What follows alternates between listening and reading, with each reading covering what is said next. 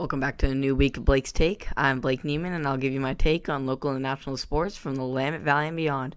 I hope you all are having a marvelous Monday on this uh, beautiful autumn weather, and uh, let's dive right into a new week in the sports world. Uh, starting off with some great action this weekend in all sports, uh, especially in college football.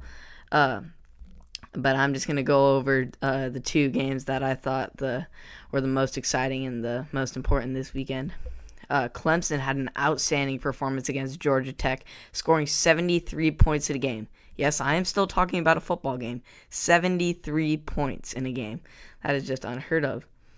Uh, Trevor Lawrence only played three quarters and had 404 passing yards, five touchdowns, and actually ended up throwing his first interception uh, since last October. He was about to break the streak in his uh, next 12 passes, but he ended up throwing an interception and breaking the streak. But nevertheless, Clemson had an incredible historic performance that'll go down in history and uh, making uh, their national championship run uh, closer and closer each day. Uh, onto their potential opponents in uh, Alabama and Georgia, the number two and three teams in the country uh, Nick Saban was actually able to coach Alabama in this game after uh, testing negative in twice in the past 48 hours. So he was able to coach, which was a huge plus for Alabama in this game. Uh, Mac Jones would get things started for Alabama uh, with a dime to uh, take the 7 0 lead. Uh, Georgia would then respond with two consecutive touchdowns uh, one late in the first quarter and one uh, 82 yard first play in the second quarter to take the 14 0 lead. Uh, th- this 82 yard touchdown was to James Cook, who is, uh, fun fact, the younger brother of uh, NFL star Dalvin Cook. So that was interesting. Uh, Alabama would tie things up uh, 17 apiece later in that second quarter. Uh, However, with 20, 23 seconds remaining, Georgia would uh, respond with a uh, fourth and inches uh, conversion because Alabama jumped off sides, and they would then turn that into a touchdown to take the late uh, lead in the half. However, somehow Alabama would go down and kick a field goal to put the game within four before halftime. And then in the second half, it was just all Alabama's outscoring Georgia 21 to 0 in the second half to get the 41 to 24 win in this game. So Alabama improves their record to stay undefeated and uh, improves their uh, contention for national championship. Uh, as far as NFL this weekend, uh, we're going to start with some Sunday night football between the Rams and the 49ers. Uh, in the first half, it was all 49ers outscoring the Rams 21 to 6, and Jimmy G would uh, throw two touchdown passes in the second quarter to really uh, uh get control of this game in the first half. Uh, the Rams would actually not respond with uh, much of anything until the late fourth quarter, where Jared Goff would throw a bomb to Josh Reynolds to put the game within one score. Uh, however, the Rams just couldn't pull out this one, and the 49ers ended up winning uh, 21 to 6 over the Rams. So, a great win for the 49ers, and hopefully getting back on track uh, after a rough start to the season after their Super Bowl appearance last year. Uh, as far as the re- rest of the NFL, there are some positives and some negatives. Uh, the Steelers and Titans remained undefeated, while the Jets remained defeated. The Colts won uh, a nail biter. The Lions beat the Jaguars. Uh, the Packers suffered their first loss, while the Giants and Falcons got their first wins. Uh, and the Patriots lost to a kicker. So, lots of interesting stuff that happened this weekend in the NFL. So, that basically sums it up and what happened. Uh, as far as today goes, we're gonna have some two Monday, Monday night football action games. Uh, one between the Chiefs and the Bills, and one between the Cardinals and the Cowboys. So I'm sure those will be some great matchups, and uh, make sure to tune into tune into those tonight on ESPN. Uh, as far as MLB this weekend, we finally have a World Series matchup. After a long championship series, both ending up with a Game 7, we finally have a matchup. Uh, we're going to start things off in the ALCS where the Astros were looking to uh, complete their 3 0 comeback, only the second in MLB history. Uh, the man himself, uh, Randy Arozarena, would get a huge start for the Rays with a two run homer in the first inning to take the early 2 0 lead.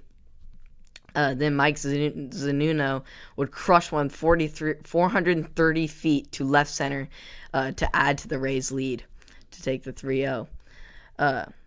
Charlie Morton would then shut down the Astros uh, in the first five innings, throwing uh, only allowing two hits and having six strikeouts on only 66 pitches. So great performance by him. Uh, then Mike Zunino would crush one to uh, deep center and uh, as a sacrifice fly to tack in another run for uh, the Rays to take the 4-0 lead. Uh, Carlos Correa would actually give the Astros some hope in the eighth inning with a two-run RBI to put the game within two. However, the Astros just couldn't cap off the incredible comeback, and the Rays ended up uh, winning this game 4 to 2 and punching their ticket to the World Series for the first time since 2008. So, congratulations to them on an ALCS victory and a, a ticket to the World Series. Uh, on to the other game in the NLCS. Uh, Braves versus Dodgers, uh, where the Dodgers are looking to come back 3 1 and uh, punch their ticket to the World Series. Uh, Marcell Ozuna would get things started for the Braves with an RBI single to uh, get the 1-0 lead in the first inning.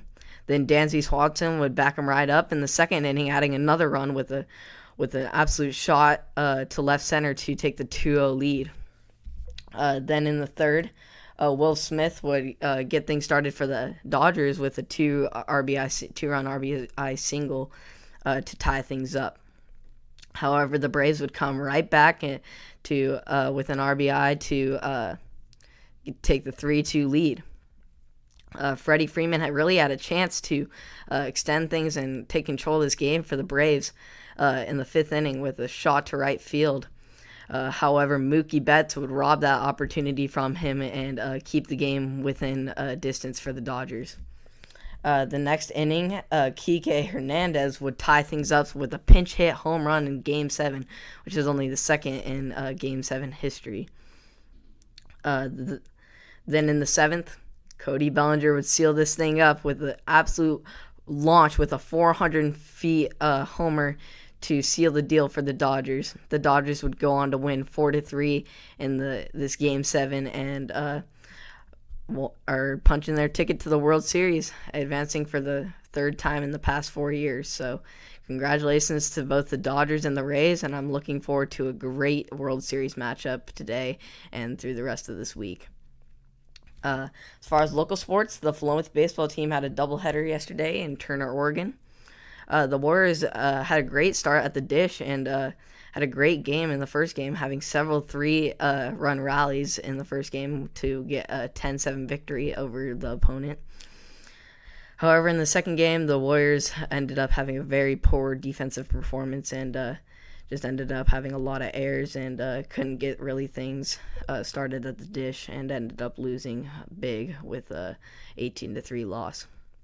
So both some positives and some negatives uh, this weekend for the Warriors, and uh, uh, looking forward to see how they'll come out next weekend. Uh, see if they can get finally get the uh, double game and actually win the second game this game this coming week. So we'll see how it goes next Sunday.